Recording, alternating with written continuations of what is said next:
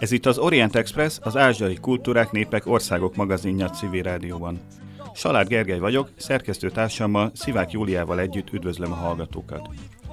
Négy évtizede, az 1970-es évek végén hirdették meg Kínában a reformist nyitás politikáját, amelyben a nyitás azt jelentette, hogy a korábbi elzárkózással szemben igyekeztek becsábítani az országba a külföldi befektetőket. Sokan rögtön éltek a lehetőséggel, többek között a Volkswagen, amely már 1979-ben tárgyalásokat kezdett egy sánkhái autógyár felépítéséről. A német autóipari óriás kínai jelenléte igazi sikertörténet, a Volkswagen ma is a legnagyobb részesedéssel rendelkezik a kínai piacon. Az Orient Express mai vendége Messman Stefan professzor, aki a Volkswagen ági jogászaként a kezdetektől ott volt a kínai Volkswagen tárgyalásokon, és később a Sánkhái üzem vezérigazgató helyettese lett. Ezután egyetemi pályára lépett, 1998 és 2015 között a Közép-Európai Egyetem jogi karán tanított, itt dékán is volt 8 éven keresztül, illetve az egyetem rektor helyetteseként is dolgozott. Kínával 40 éve folyamatos kapcsolatban áll, és számos publikációja jelent meg a kínai gazdaság, jog és kultúra különböző kérdéseiről. Felhívjuk hallgatóink figyelmét, hogy az Orient Express adásai a Civil Rádió FM 98-on december 21-ig hallgathatók, de se a Civil Rádió, se az Orient Express nem szűnik meg ezután sem, hanem az internetre költözik. Az adások élőben hallgathatók lesznek a civilradio.hu, illetve az onlinerádiók.com oldalon, emellett podcast formában, ahogy eddig is, felkerülnek az expressorient.blog.hu oldalra és a Soundcloudra, és továbbra is elérhetők lesznek a különböző podcast alkalmazásokban, méghozzá bárhol, bármikor, bármilyen kütyüvel. Köszöntjük tehát a stúdióban Messman Stefan professzort. Miért döntött úgy 1978-ban a Deng Xiaoping féle kínai vezetés, hogy megnyitja az országot a külföldi befektetők előtt, hiszen egészen eddig ugye Kína politikája éppen az ellenkezője, az elzárkózás volt. Hát igen, pont azért nyitották meg Kínát, mert akkoriban még érezhető volt a kulturális forradalom hatása, ami gazdaságilag egy katasztrófa volt Kína számára. Na most az nyílt kapu politikája, ez nagyon érdekes. Nagyon érdekes az elnevezés is, ami tulajdonképpen sokan úgy vélik, hogy Deng Xiaopingra vezethető vissza, de tulajdonképpen nem. Már 1899-ben az akkori amerikai külügyminiszter Hay, John Hay, azzal szorította fel az európai imperialistákat, akik megszállták Kínát, hogy nyissátok ki végre a kapukat nekünk is, számunkra is. Tehát ez volt a nyílt kapu politikájának a kezdete, akkoriban politikailag. 78-ban pedig Deng Xiaoping ezzel azt akarta mondani, hogy Kína most megnyílik a külföldiek, külföldi befektetők számára, mert arra nagyon-nagyon nagy szükség volt akkoriban Kínának. Hadd mondjak egy pár számot. Akkoriban az egy főre eső GDP 54 dollár volt. Ma 9732. Tehát 180 szorosa. Ma Kínában 800 ezer embert húztak ki a, a nyomorból tulajdonképpen. 800 milliót. 800 milliót. És 350 vagy 400 millió került a középosztályba. A középosztályba kerülni annyit jelent, hogy a középosztálynak van vagy egy háza, vagy egy lakása, kocsia természetesen, természetesen külföldre megy nyaralni, és gyerekét Amerikába, vagy Európába küldi tanítani. Ami egy óriási nagy haladás az utolsó 40 évben. Most azért a 70-es évek végén azt nem lehetett látni, hogy itt majd lesz egy 400 milliós középosztály, aki kocsit fog venni a Volkswagennek. Hogyan jutott eszébe egyáltalán ez az ötlet, hogy na, akkor most elmegyünk Kínába, és ott nyitunk egy autógyárat? Azért, mert a Volkswagen figyeli a politikát, figyelte a nyitást, és kapott egy felszólítást Kínából, hogy kezdjünk tárgyalásokat. Igaz, nem csak a Volkswagen kapott ilyen felszólítást, hanem General Motors is, Renault is, Toyota is. Mindenek ellenére a Volkswagen nyert. Mi voltunk az elsők, akik egy közös vállalatot tudtunk Kínában alapítani. Most érdekes kérdés, hogy miért esett a választás, a kínaiak választása Volkswagenra. Azért, mert Volkswagen elkötelezte magát, hogy a legújabb típusú kocsit fogja ott gyártani, és minden újítást ingyen továbbít ennek a közös vállalatnak. Erre se Toyota, se General Motors, se Renault nem volt hajlandó, mert attól féltek, hogy Kína nem Kínába fogja eladni ezeket a kocsikat, ezeket az új kocsikat, hanem megpróbálja az ázsiai piacot meghódítani. Ezért voltak ellene. Volkswagen azt mondta, hogy nem baj, nekünk az is jó lenne, mert a piacunk akkoriban, ázsiai piac nem volt nagyon erős, de hát Kína azt jelentette, hogy sokat fogunk ott elérni. Habár az elején nem voltak olyan jók a lehetőségek, hiszen öt évig tartottak a tárgyalások, és amikor öt év múlva aláírtuk a közös vállalatot alapító szerződést, abban az volt, hogy ez a közös vállalat évente 10-15 ezer kocsit fog gyártani és eladni. Ma több mint 4 milliót.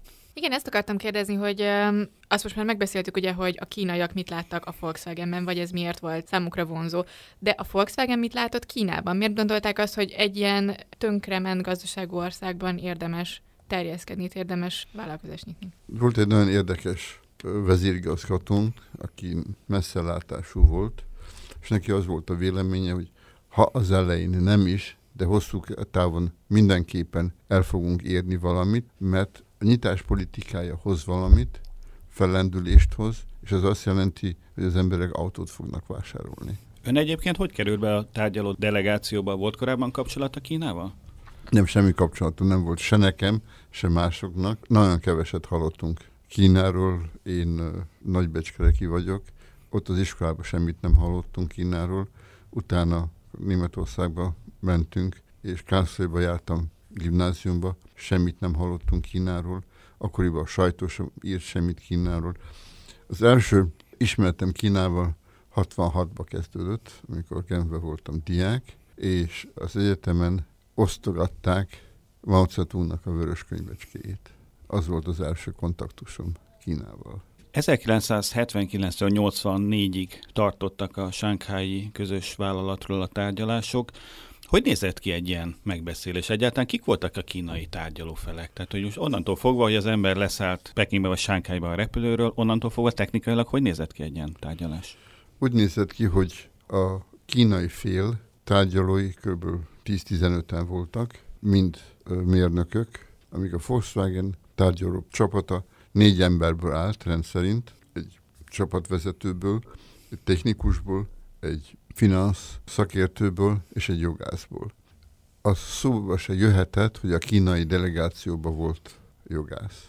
Sokáig nem is volt. Aztán arra vezethető vissza, hogy kulturális forradalom alatt a jogot nem tanították. Jogászok kevesen voltak, és akik voltak, nem beszéltek idegen nyelvet. Úgyhogy nagyon nehéz volt nem jogászokkal egy szerződést megkötni. És egyáltalán milyen nyelven zajlottak a tárgyalások? Angol nyelven. Angol nyelven, ha bár angol tulajdonképpen a kínai delegációból senki se tudott, csak a tolmács, az is elég rosszul beszélt, ennek ellenére Shakespeare-nek neveztük. Ez a, tol- ez a tolmács még mindig egyik legjobb barátom, és minden alkalommal, amikor Sengelyben vagyok, találkozunk Shakespeare-rel. Mik voltak a fő vitapontok? Tehát azért öt évig nem szoktak a, még a legbonyolultabb tárgyalások se elhúzódni. Miért ment ilyen lassan az az egész folyamat?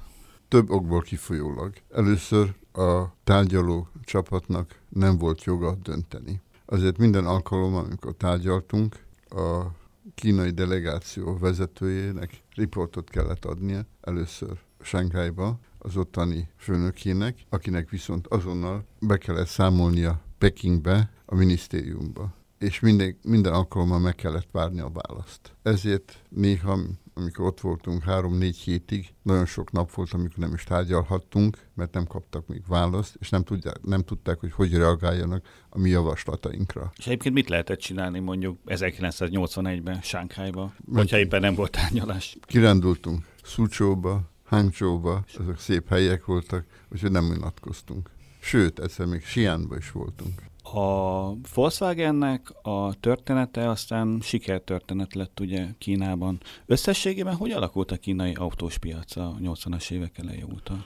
Hát nagyon jól alakult, mert amikor mi elkezdtünk gyártani kocsit, 10-15 ezeret évente, akkor nagyon gyorsan fölment a kereslet, az embereknek több pénzük lett, és ha bár az elején csak eladott kocsik 4-5 százaléka ment privátoknak, később nagyon sok, sok, sokkal több. Ezt látta General Motors is, rögtön elkezdett tárgyalni a kínaiakkal, szintén létesített egy közös vállalatot, és most majdnem annyit gyártanak, mint a Volkswagen. Persze Renault is követte, Guangzhou-ba jött Toyota is, de ezek nem voltak olyan sikeresek, mint a General Motors, és különösen nem, mint a Volkswagen. Említette, hogy a Volkswagen vállalta, hogy a legújabb technológiát is átadja a kínai partnereknek. Ezzel kapcsolatban nincsen már megbánás a Volkswagen vezetőiben? Ugye az utóbbi években Németországban is azért felmerült Kínának, mint fenyegető tényezőnek a képet. Tehát mostanában, mint hogyha a német diskurzus is arról beszélne, hogy lehet, hogy nem kéne a legjobb technológiáinkat átadni a kínaiaknak. Nem ellenkezőleg. Ezt nem bánta meg a Volkswagen, és ez siker történetet jelentett. És volt egy nagyon érdekes dolog később a második közös vállalat alapításánál, ami Changchunba volt, ami hát egy érdekes város, azért mert tudta a japánok által létesített császárságnak a fővárosa. És ott volt a FAV nevű kínai autógyár, ami azt jelenti, hogy a First Automotive Work, tehát az első gépkocsi gyár Kínába, amit már a felszabadulás után egy-két évvel létesítettek. Ott gyártották a csájkát, érdekes módon, és ami még érdekesebb, ennek a gyárnak az első vezérigazgatója Chang Tzu-min volt. Ő é, az, aki később párt főtitkár lett. Ő az, aki főtitkár lett, és hát ő is nagy, nagyon-nagyon azon dolgozott, hogy a Volkswagen terjeszkedjen Kínába. Azért csináltuk ott a második közös vállalatot, ahol tulajdonképpen először csak Audi motorokat akartunk gyártani, és azt szállítani Németországba. Ez azt jelentette volna, hogy a közös vállalat devizához jut, amit utána a Schengen Volkswagenben fel lehetett volna használni a Volkswagennek. De érdekes módon akkoriban a kínaiak megtudták, hogy az akkori Audi 100-as egy befejező modell. És azt mondták, ezt kell nem gyártani tovább, adjátok nekünk. Gyártsuk itt, és nem fizetünk licenciát érte. Meg voltunk botánykozva, mi, akik ott tárgyaltunk, hazarepültünk Wolfsburgba, és amikor erről beszámoltam az igazgatósági tanácsba, a vezérigazgató azt mondta, hogy Messman úr holnap visszarepül, és azt mondja, hogy igen, odaadjuk az Audi százat, és nem kérünk érte semmit. Bye.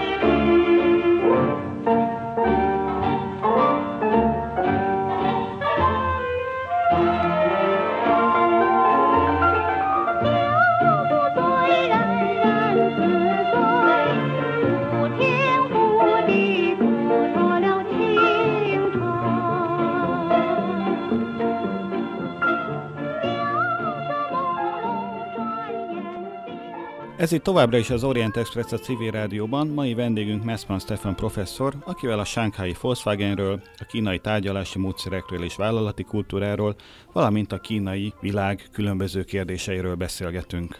Ön ugye hosszú éveken keresztül tárgyalt egy nagyon furcsa, nagyon érdekes korszakban a kínaiakkal. Mi jellemzi úgy általában a kínai tárgyalási módszerek? Mik a fő különbségek a nyugati tárgyalási technikák, illetve a kínaiak között? Hát nagyon nagy a különbség. A kínaiak érdekes módon holisztikailag gondolkoznak, tehát az egészet először vizsgálják, és utána akarnak minél inkább részletekbe menni. Mi mást akartunk. Mi elkezdtünk tárgyalni, és arról volt szó, hogy például alkatrészeket szállítunk a közös vállalatnak, akkor mielőtt megkötöttük volna a közös vállalatról szóló szerződést, elkezdtünk tárgyalni arról, hogy mennyit tudnának a kínaiak erre fizetni. Erről persze nem voltak hajlandók, mert azt mondták, először megcsináljuk a joint venture-t, a közös vállalatot, és utána majd tárgyalunk arról, hogy mit fog csinálni az a közös vállalat, és mennyiért. Ez volt az egyik nagy különbség. A másik nagy különbség volt a vezetők szociális státusza. Tehát ők teljesen külön, különleges helyzetben voltak, mint a többi tárgyaló, azért nekik különös tekintet járt és megbecsülés. Na most nagyon fontos volt, a, ahogy a kínaiak ezt nevezik, az arc, tehát a tisztelet a kínaiakkal szembe, különösen a vezetőkkel szembe. Nálunk ez nem volt egy probléma, mi egyenlők voltunk, ők nem. Tehát a vezetőnek külön tisztelet járt. Na most nagyon fontos volt a kínaiaknak, hogy a nyugati partnerok közül egy úgynevezett közvetítőt találjon. Valakit, akivel jó kapcsolatot teremt, inkább vele beszéli meg a, azokat a kérdéseket, amelyek problematikusak, mint az egész csoporttal. Ezt mi nem ismertük, és nem is tudtuk, hogy mi az. Nagyon fontos volt az összekötetés is. Mi ezt nem ismertük, nem tudtuk, hogy ez mit jelent, de hogy valakinek összekötetése legyen mással szembe, ez nagyon fontos volt. Nagyon fontos volt például, hogy a kínai fél vezetőjének jó kapcsolata legyen állami szinten, vagy sángai szinten. Ez a Guanxi rendkívül fontos volt, és a tárgyalások alatt is, és később is nagyon fontos egy közös vállalat vezetésében. Na most még nagyon fontos a tárgyalók közötti megegyezés, harmónia. Ha ez nincs, akkor a tárgyalások félbe szakadhatnak, és vége lesz. De személyes szimpátiától függ, vagy mi az Sokszor a igen, személyes szimpátiától, és hát ez jellemezte a kínaiak viselkedését, hogy ők inkább arra fektettek súlyt, hogy az a személy, akikkel ők tárgyalnak, szimpatikus legyen, megértő legyen, elfogadja sokszor azt, amit ők ajánlanak, és ne csak azt mondja, hogy nem, nem, nem, nem. Arra lennék kíváncsi, hogy ugye említette, hogy amikor elkezdték a tárgyalásokat, akkor annyira más volt a kínai tárgyalási kultúra, hogy ugye még ügyvéd se volt, meg az egész környezet teljesen más volt. Az idők folyamán ez változott? Tehát közeledett egymáshoz a nyugati tárgyalási stílus és a kínai tárgyalási stílus? Esetleg sikerült jobban megérteni egymásnak a, a stílusát, vagy hasonultak egymáshoz? Ez hogy, hogy történt? Változott persze, bármi? Persze. A kínaiak is tanultak tőlünk is, mi is tanultunk a kínaiaktól, úgyhogy amikor a második közös vállalatról kezdtünk tárgyalni 1988-ban, akkor nem öt évig tartottak a tárgyalások, hanem rövid két évig. Tehát ők megértették, meg tudták, hogy mit akarnak, tudták, hogy mit kérhetnek tőlünk, tudták, hogy hogy kell hozzáállni a tárgyalásokhoz, és nekünk is ö, volt tapasztalatunk. És akkor már más volt az is, hogy kezdettől fogva volt egy jogászuk, egy jogásznő, és aki tudott németül, mert akkoriban már a tárgyalások előtt Németországba járt, ott volt nem csak a Goethe Institutban, Hamburgban, hanem ott jogot is tanult, úgyhogy vele már németül is tudtunk tárgyalni, ami egy óriási előny volt azzal szemben, amit először tapasztaltunk 79-84-ig. Mi az a viselkedés, amit egy kínaiakkal folytatott tárgyaláson mindenképpen el kell kerülni, amit semmiképpen nem szabad elkövetni? Tisztelni kell, nem lehet goromba az ember, nem lehet rászólni, nem lehet azt mondani, hogy hülye, mert akkor... Ezt hát... egy nyugati tárgyaláson lehet egyébként? Nyugati tárgyaláson sem lehet, uh-huh. de erőszakkal fölépni nyugati tárgyaláson lehet, uh-huh. azt arra ütni lehet, meg is történik. Ezt megcsinálni a kínaiakkal szembe, az nagyon problematikus következményekkel járhat. Alkalmaznak, vagy alkalmaztak a kínaiak olyan trükköket, amiket időbe telt kiismerni? Ugye említette ennek a közvetítőnek a fogalmát, ami, hogyha jól értelmezem, azt jelenti, hogy próbáltak valakit a delegációjukon belülről a maguk oldalára állítani. Ezen kívül volt másik cselük vagy trükkjük a kínaiaknak, ami így a nyugati üzleti kultúrában nem fért be akkoriban?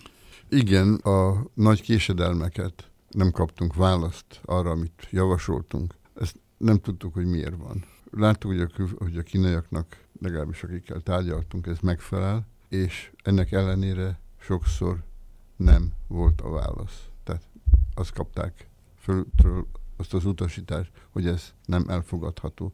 Habár a tárgyaló fél ezt elfogadta volna. Ez volt a nagy meglepetésünk. Ön azt írja egy vonatkozó cikkében, hogy a szerződésnek a megkötése, ami ugye a nyugati üzleti tárgyalásoknak a végpontja szokott lenni, az Kínában inkább csak a kezdete valaminek. Igen. Ez pontosan mit jelent? Tehát megvan a szerződés, akkor azon mit lehet még módosítgatni? Ahogy említettem az, az elején, akinek holisztikusan gondolkoznak. Tehát nem mennek részletekbe. Ez azt jelenti, hogy nem akarnak a részletekbe menni a tárgyalásokba. Úgyhogy habár a mi közös vállalatunkról szóló szerződésnek kb. 500 oldala volt, sok helyen nem mentünk részletekbe, mert ezt a kínaiak nem akarták.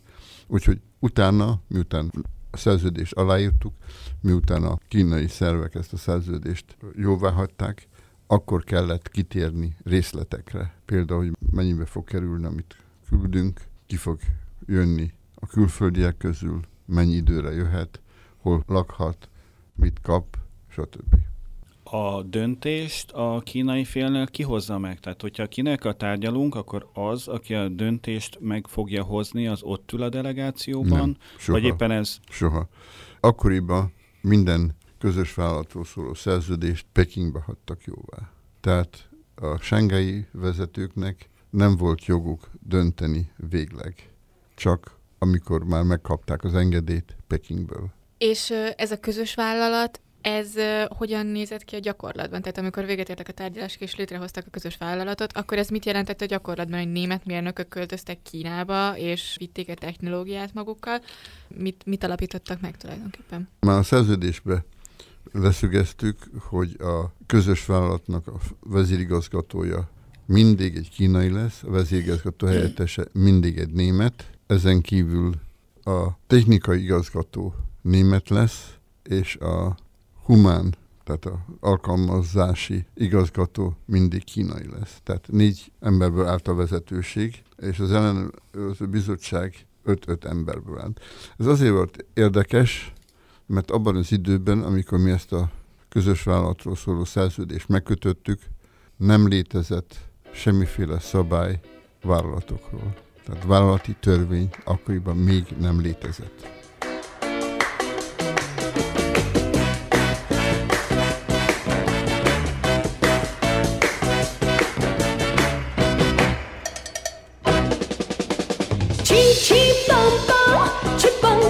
曲曲蹦蹦，你懂不懂？我像一条龙，你不过一条小小蜈蚣。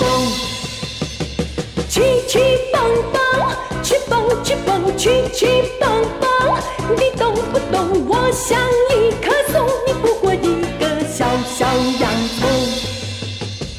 一个天来一个地，我和你相差不知多少里，我就是家。家，全也不会嫁给你，去去蹦蹦，去蹦去蹦去去。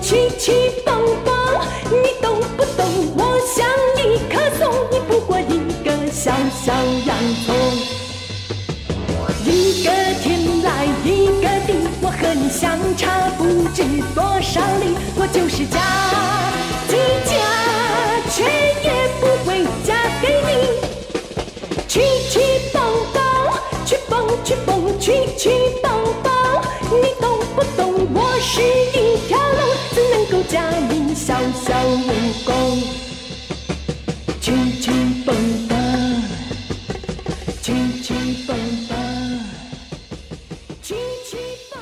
Ez itt továbbra is az Orient Express a civil rádióban. Mai vendégünk Messman Stefan professzor, akivel a Shanghai Volkswagenről, a kínai tárgyalási módszerekről és vállalati kultúráról, valamint a kínai világ, a kínai kultúra különböző kérdéseiről beszélgetünk. Ön a Shanghai Volkswagen gyárnak a vezérigazgató helyettese volt jó néhány éven keresztül, tehát volt némi rálátása a kínai vállalati kultúrára, arra, amit mostanában konfuciánus menedzsmentnek is szoktak nevezni. Mennyiben más a kínai céges kultúra, mint a nyugati? Tehát honnan tudja az ember, hogy eh, most ő egy kínai cégnél dolgozik éppen, és nem egy nyugati cégnél van? Hát a vezetés nagyban különbözik. A kínai cégekben nagyon fontos, hogy ki a vezető, annak abszolút uralma van, ő dönt mindenről, senkinek nem kell, hogy beszámoljon, és nagyon fontos, hogy pontos dolgokat, szabályokat adjon azoknak az embereknek, akik vannak, valamit ki kell, el kell végezniük. Most ez volt a probléma ebben a közésvállalatban, hogy egy nyugati vezető ezt nem tudta. Nem tudta, hogy egész pontosan részletekbe el kell mondani az alatvalóinak, hogy mit, hogyan kell csináljon, és meddig. A kínaiak nem voltak hajlandók ezt önmagukból, önmaguk által eldönteni. És az volt az érdekesebb a közös vállalatnak a vezetésében, hogy ha bár négy igazgatóból állt a vezetőség, és tulajdonképpen a döntést többségnek kellett hozni, tehát azt jelenti, hogy vagy egy németnek, vagy egy kínainak a, el kellett fogadni a, azt, az, az ajánlatot. Mi ezt másképpen csináltuk. Nekem nagyon jó viszonyom volt a vezérigazgatóval, és mindig összeültünk minden igazgatósági tanács ülés előtt 10-15 percre, és eldöntöttük, ez így lesz, ez úgy lesz. Ez azért volt fontos, mert a közös vállalatról szóló szerződésbe azt rögzítettük, hogy amennyiben nincs többségi szavazás, tehát ni- nincs 3-1 vagy 4-0, akkor a vezérigazgató és a vezérigazgató helyettes egyedül dönthet. Ez egy nagyon fontos meg, megállapodás volt, ami nagyon elősegítette a jó közös döntéseket. Mi van akkor, hogyha egy ilyen mereven hierarchikus rendszerben a főnök téved? Szólhatnak neki valamilyen módon a beosztottjai? Nem, nem szólhatnak semmi. És akkor, hogyha mondjuk falnak viszi a céget, vagy csődbe viszi, akkor így jártak? Nincs, nincs, Ö- nincs mód valahogy rá ébreszteni, hogy nem jó döntéseket hoz? Ennek nem alakult ki valamiféle De- de, de kultúrája? Ennek azért az volt a kultúra abban az időben, hogy akkor a, a pártelnök, a, a cég párt el- szervezetének az elnöke beleszólhatott. És neki annyi befolyása volt, hogy a kínai vezetőt leválthatták. Tehát ez a veszély állt fönt a kínai vezető részére, ha rossz döntéseket hozott. Szokták emlegetni a kínai vállalati kultúrával a konfucianizmust, mint egy olyan régi, ősi kínai iskola, vagy világkép, vagy gondolkodási mód, ami áthatja a mai napig is a kínai cégeknek a működését. Ez pontosan mit jelent? Min érződik a konfucianizmusnak a hatása? Itt a, arra már volt szó, hogy a felettesek és a, a alárendeltek közötti eh, távolság az meglehetősen nagy, tehát ez egy hierarchikus rendszer, ezen kívül van még, amire azt mondhatnánk, hogy na, ez egy tipikus konfuciánus vonás? Szerintem igen. Azt tapasztaltam, hogy mindenkor tárgyalások alatt és közös vállalat vezetésében az ember jelenti a központot. Ő a legfontosabb. Konfucianizmus azt is jelenti, hogy ö, kell, hogy legyen emberi szeretet azok iránt, akik tőlem függnek. Tehát én nem lehetek goromba velük, nem lehetek visszautasító, ha nincs rá okom. Tehát meg kell becsülni az embereket. Az igazságosság és nagy szerepet játszik a konfucianizmusban, és az erkölcsösség is. Továbbá a bölcsesség és a megbízhatóság, ami lojalitáshoz vezet, és ahhoz vezet, hogy az alattvalók a vezetőket mindig tiszteljék. Ez olyan, mint a családban. A családban is a gyerekeknek meg kell tisztelniük a szülőket. vállalatokban is az alattvalóknak meg kell tisztelni a vezetőket. Ez a konfucionizmus. Hogyha egy kínai cégen belül valamiféle konfliktus van, ami azért elkerülhetetlen, minden közösségben vannak konfliktusok, akkor a kínai cégen belül hogyan oldják ezt fel, hogyan oldják meg a konfliktusokat? Másképp, mint mondjuk egy nyugati vállalatnál? Igen, másképp. A nyugati vállalatnál, ha a, valami nem tetszik a főnöknek, akkor a alkalmazottat kirúgja. Ez lehetetlen Kínában. Akkoriban lehetetlen volt, mert senki nem lehetett munkanélküli. Az állam, tehát a vezető pozícióban lévőek nem engedték volna ezt meg. Ha valaki nem egyezett, ha egy alkalmazott nem egyezett a főnökével, akkor ezt vagy nem mondhatta, és nem is mondta ki, vagy nagyon udvariasan mondta el a véleményét, hogy meg ne sértse a főnököt, hogy az ne veszítse el az arcát, hogy ne hozzon szégyent rá. És említette, hogy a kommunista párt emberének azért elég nagy befolyása volt krízis helyzetekben, hogy például ő volt az egyetlen ember, aki mondjuk elmozdíthatta a vezetőt. A pártpolitikának milyen befolyása van egy cég mindennapi életére Kínában? Most már nincsen. Azelőtt volt természetesen. Az is szabály volt, hogy a cégnek kommunista vezetője részt vehessen az igazgatósági tanács ülésein. Nálunk ez megtörtént, az illető részt, is vett, de soha nem szólt bele, semmit nem kifogásolt, úgyhogy semmi problémák nem volt vele. Ma változott a helyzet, a pártnak sokkal kevesebb befolyása volt, van a mindennapi döntésekbe, és hát ez azzal jár, hogy a cégvezetőknek a hatalma erősebb lett, erősödött a párttal szemben. Ön ugye jogász, és jogászként került a, a Volkswagen képviseletében Kínába is. Jogászként hogyan látja, hogy miként viszonyulnak a kínaiak a joghoz, a törvényekhez? Mennyire más Kínában a jognak a mindennapi szerepe? Sokkal kevesebb a jognak a mindennapi szerepe Kínában, mint Európában, és Amerikáról ne is beszélve. Ott a jogásznak nincs nagy tekintélye, kevés jogász is van ezáltal, és semmi döntési szava nincsen. Amikor tárgyaltunk, akkor csak azt kérdezték a jogászok, az ő, a saját, a kínai jogászoktól, ez a jog ellen van, vagy nincs. De semmi más nem mondhatott. Úgyhogy semmi különös befolyás nem volt. Ez tulajdonképpen a történelemre vezethető vissza, mert a kínai történelemben a jognak nem volt nagy szerepe. Főleg talán azért, mert a büntetőjog volt a legfontosabb jogi részleg, és más jogjuk nem is volt sokáig, nagyon sokáig. És ez csak 1911 körül kezdett vált, megváltozni, ahol a, akkor a császárság egy delegációt küldött nyugatra, Franciaországba, Németországba, Angliába, Amerikába, Oroszországba is, hogy vizsgálják meg a jogi helyzetet, és tegyenek javaslatokat, mit lehet ezekből az ott tapasztaltakból átvenni Kínába. És érdekes módon a javaslat az volt, hogy a német jogot vegyük át. És miért? Azért, mert nagyon tetszett nekik a német hadsereg fejlettsége. Ez persze megváltozott később, tulajdonképpen átvettek sok mindent a német jogból a forradalom után, tehát 11 után.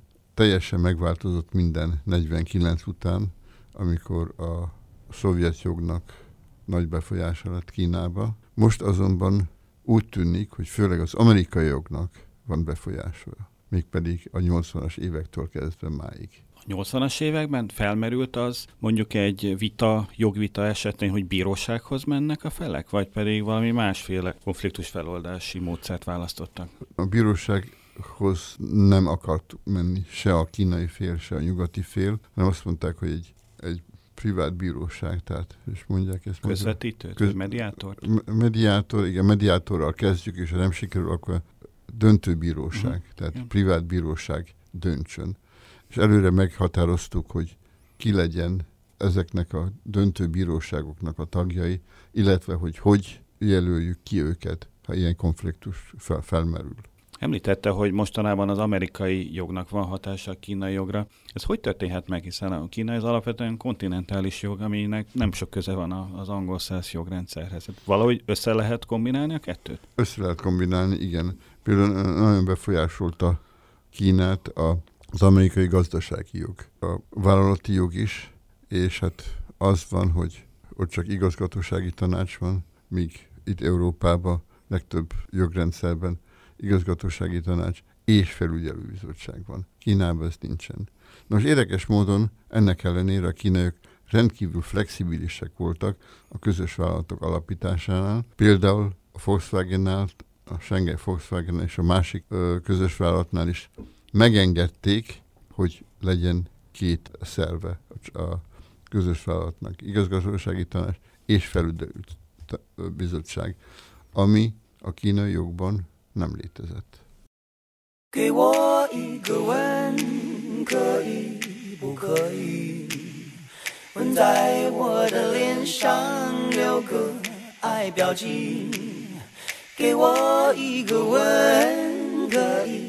不可以？吻在我，心上，让我想念你。纵然瞪着你的眼睛，你不答应。我也要向你请求，绝不灰心。纵然闭着你的嘴唇，你不回应。我也要向你请求，绝不灰心。给我一个吻，可以不可以？飞吻也没关系，我一样心甘情。给我一个吻，可以不可以？飞吻表示甜蜜，我一样感谢你。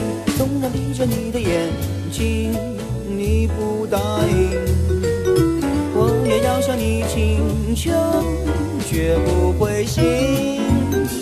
纵然闭着你的嘴唇，你没回应，我也要向你请求。绝不伤心。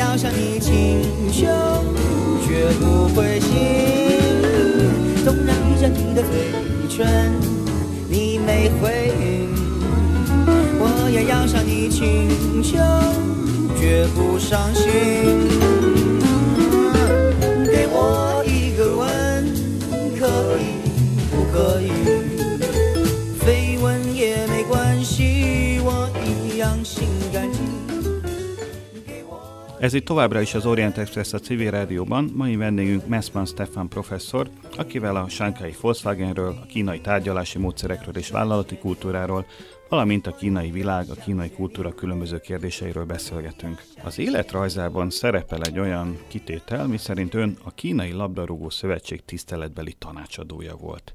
Ezek szerint ön foglalkozott valamennyire a kínai futballal? Igen, igen.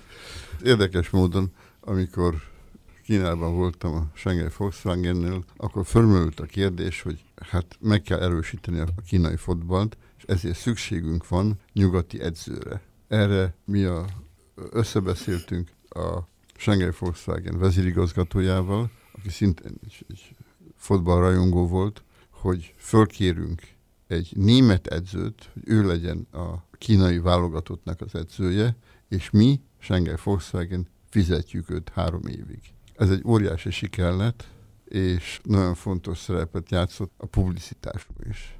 Annyira ment, hogy Wolfsburgba nagyon irigykedtek ránk, ennek nagy sikere lett, és ezért kaptam a, ezt a tiszteletbeli tanácsadói címet a Kínai Fotballszövetségtől.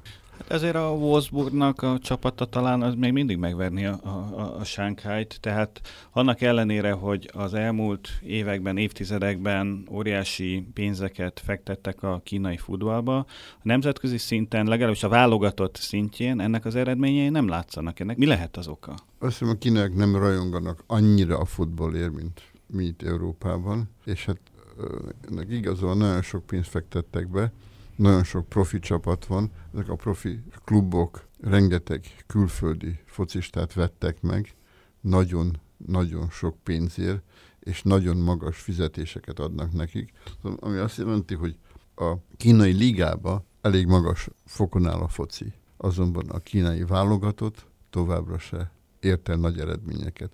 És érdekes módon azonban úgy látszik, hogy a Világszövetség is pártfogolja Kínát, mert úgy hallottam, hogy ott lesz 2022-ben a csapatok világversenye, ami egy nagy jelentőségű esemény lesz Kínának. Tehát klub, klub VB lesz. Amikor Xi Jinping hatalomra került, akkor, mivel ő is foci rajongónak számít, ő azt fogalmazta meg, hogy Kínának három álma van a futballal kapcsolatban, hogy egyrészt kijutni egy világbajnokságra, másrészt világbajnokságot rendezni, harmadrészt megnyerni a világbajnokságot. Ön látja valamelyiknek realitását? Hát a másodiknak igen. És annak, hogy valaha megnyerjék? Egyenlőre nem. Egyenlőre nem írt egy nagyon érdekes könyvet, aminek nem nagyon van köze se a jogászi, se az üzletemberi, se az autóipari tevékenységéhez. Ennek az a címe, hogy Tipegő lábak, törékeny testek, a kínai nők lábelkötéséről tabuk nélkül. Ez 2007-ben jelent meg. Miért érdekelte a téma? Miért kezdett el jogász professzorként a kínai lábelkötéssel foglalkozni? Hát két okból kifolyólag.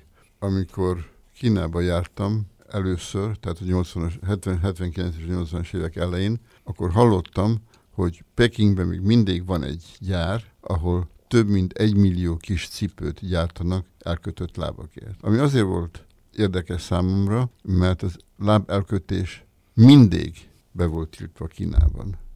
Az elejétől fogva. Tehát 16. századtól kezdve.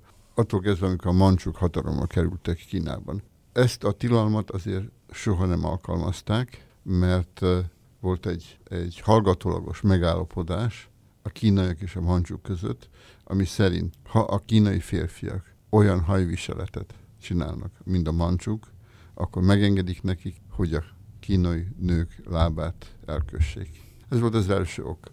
A második az volt, hogy a kínai családomban, a feleségem kínai, a nagymamái mind, amelynek minden, mindegyiknek el volt kötve a lába. Tehát ez érdekelt, hogy miért van. És ezért próbáltam ezzel foglalkozni. És érdekes módon kínai adatok szerint azért volt érdekes a lábakat elkötni, mert ez szépséget jelentett. Szépnek tartották az elkötött lábakat, és szerelmi misztériumnak tartották. Tehát nagyon érdekes volt a férfiak számára. Ez azonban szerintem nem igaz én arra vezettem vissza a lábelkötést, hogy ezáltal a férfiak hatalmukat akarták erősíteni, meg akarták akadályozni, hogy a lányok kimenjenek az utcára, megismerkedjenek esetleg más férfiakkal, tehát otthon akartak tartani őket. Gyakorlatilag, hogyha valakinek el van kötve a lába, akkor nem is tud kimenni az utcára, tehát hogy korlátozott a mozgásában is? Ez messzire biztos nem megy. Ö, attól függ, hogy mikor történt a lábelkötést. Na most a városokban lábelkötést 4-5 éves korba csinálták, ami azt jelenti, hogy nagyon nehezen tudtak utána járni. Falun, viszont is vidéken, ahol szükségük volt a nők munkájára, a lábelkötés 14-15 éves korukban történt, amikor már nem tudták annyira elkötni a lábakat, hogy a nők ne tudjanak mozogni, ne tudjanak kimenni a földekre, és ne tudjanak dolgozni. Nagyon érdekes szempontok. Van egy másik nagyon érdekes kutatási témája, ez pedig a zsidó közösség a régi Kínába. Hogyan kerültek a középkori Kínába zsidók? Ugye Kaifeng városában élt egy ismert zsidó közösség. Nem lehet pontosan tudni, hogy mikor kerültek a zsidók tulajdonképpen először Kínába. Az első feltevés az, hogy a 5.-6. században a Sejemút által kerültek Kínába, mert ők is foglalkoztak kereskedelemmel, úgy, mint a Sejemút, és ezáltal jöttek kínai városokba, Xi'anba, Kaifengbe és más városokba. Utána később nagy zsidó bevándorlás volt a második világháború előtt és alatt is. Több tízezeren jöttek különböző országokból, mint menekültek, és nagy közösségeket létesítettek, különösen olyan városokban, mint Shanghai. Shanghaiban voltak legtöbben, és olyan, olyasmit is csinált, hogy, hogy voltak zsidó vendéglők, nagyon sok német nyelvű, német nyelvű zsidó lap volt, és hát már azelőtt, és abban az időben is voltak nagyon híres zsidók. Az egyik leghíresebb zsidó akkoriban a Morris Cohen volt, akit két revolveres Cohennek neveztek, azért mert két revolver volt állandóan rajta. Ő volt Sun Yat-sen szánsegédje, és később Kai-shek tábornoka. Na most az volt az érdekes, hogy már a 15. században a kínai császár nagyon szívesen látta a zsidókat. 1489-ben, akkor azt hiszem még Qianlong előtt volt valamivel, a császár meghirdette, hogy megérkeztetek hozzánk Kínába. Tiszteljétek és tartsátok meg őseitek szokásait, és maradjatok itt. Tehát jó szívűen fogadta őket. Na most az is érdekes, hogy abban az évben 32 zsidó tette le a császári vizsgákat, ami egy fantasztikus dolog volt.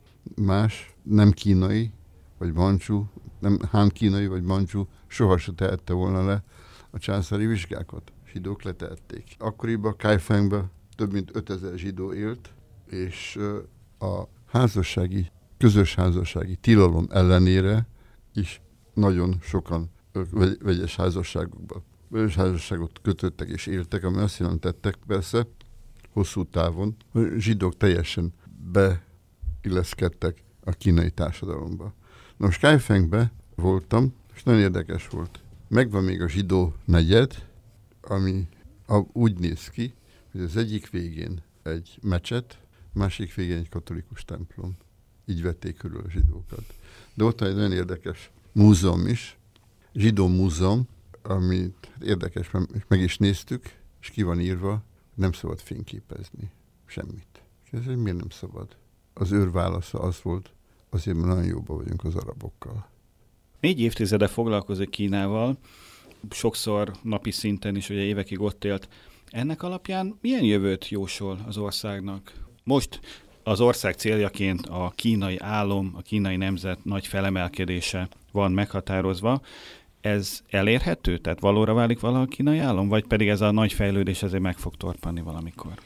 Szerintem ez a nagy fejlődés egy ideig még tovább fog menni, természetesen, ami várható is, mert hát amit láttunk 30 éven keresztül, az évi GDP növekedés elérte a 10%-ot, ami egyedülálló a világon, és amit kinek elértek az utóbbi időben, az is egyedülálló a történelemben. Na most a kínai nép ezen keresztül sokat fejlődött, és sokat köszönhetnek ennek a rezsimnek, ami van. Úgyhogy ez szerintem maradni fog. Most lehet, hogy a, a Amerikában folytatott konfliktusuk, gazdasági konfliktusuk ezt a magas gazdasági fejlődést egy kicsit meggátolja, de valószínűleg ez a konfliktus többet árt Amerikának és a világgazdaságnak, mint Kínának. Ez az én véleményem. Nagyon szépen köszönjük Messman Stefánnak, hogy elfogadta meghívásunkat, és köszönjük a hallgatóknak a figyelmet. Önök az Orient Express-t, a CV Rádió ázsiai magazinját hallották, a műsort Salád Gergely és Szivák Júlia vezették. Tartsanak velünk a jövő héten is. Felhívjuk figyelmüket, hogy az Orient Express adásai a Civil Rádió FM 98-on december 21-ig hallgathatók, de se a Civil Rádió, se az Orient Express nem szűnik meg ezután sem, hanem az internetre költözik. Az adások élőben hallgathatók lesznek a civilradio.hu, illetve az onlineradio.com oldalon, Emellett podcast formában, ahogy eddig is, felkerülnek az expressorient.blog.hu oldalra és a Soundcloudra, és továbbra is elérhetők lesznek a különböző podcast alkalmazásokban, méghozzá bárhol, bármikor, bármilyen kütyüvel. A viszont hallásra! 叫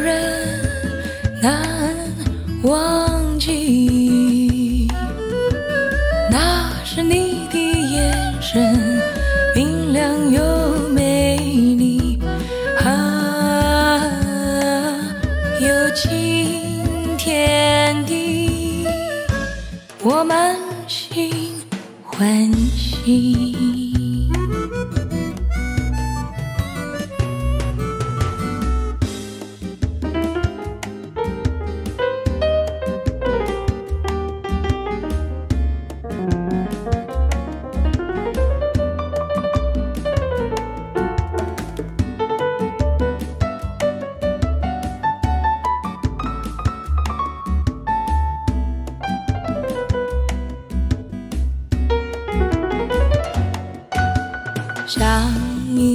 细雨洒落我心底，那感觉如此神秘。我不禁抬起头